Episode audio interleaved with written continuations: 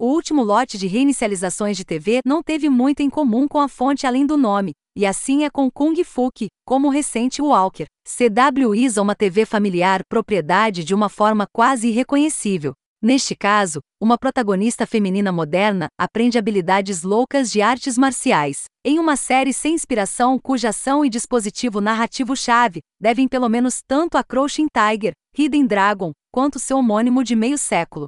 Correndo pela trama no episódio piloto muito, muito ocupado, a série é estrelada por Olivia Lian como Nick Shen, uma jovem sino-americana que, em uma viagem solo à China, acaba saindo do mapa e entrando em um mosteiro Shaolin, onde ela treinou por mais de três anos.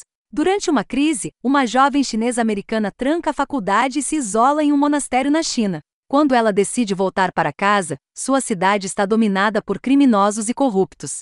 Ela decide usar suas habilidades em artes marciais e os valores Shaolin para proteger sua comunidade, ao mesmo tempo que busca se vingar do assassino que matou seu mentor, e agora está atrás dela. O momento certamente parece bem-vindo para uma série que se concentra em uma família asiática americana, com muitos problemas convencionais para acompanhar os mais fantásticos, localizar o vilão que roubou a espada acima mencionada entre os últimos. Ainda assim, Kung Fu desenvolvido por Christina M. Kim sob Greg Berlanti, que supervisiona os dramas de super-heróis da CW, parece menos um reboot do que uma nova série que simplesmente empresta o conhecido título e produz uma litania de dramas dramáticos. Clichês. No meio, houve um renascimento sindicalizado na década de 1990. É verdade que essa avaliação é baseada em um episódio, e pode valer a pena ficar por mais alguns para ver se os aspectos mitológicos realmente florescem em algo mais do que a estreia sugere. Se não, parafraseando o show original, será hora de sair.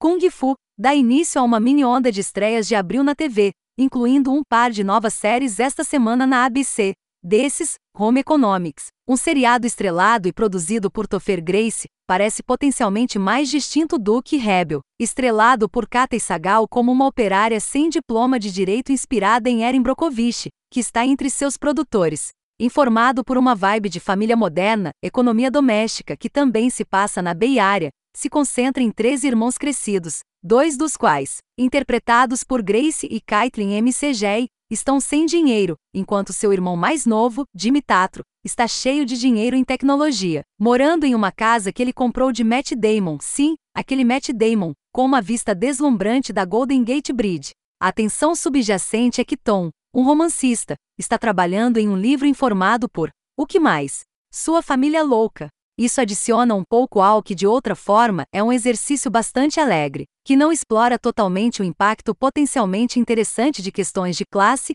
e status econômico, dispar nas rivalidades entre irmãos, pelo menos inicialmente da forma mais agressiva ou imaginativa possível. Ao todo, o conceito e o elenco prometem.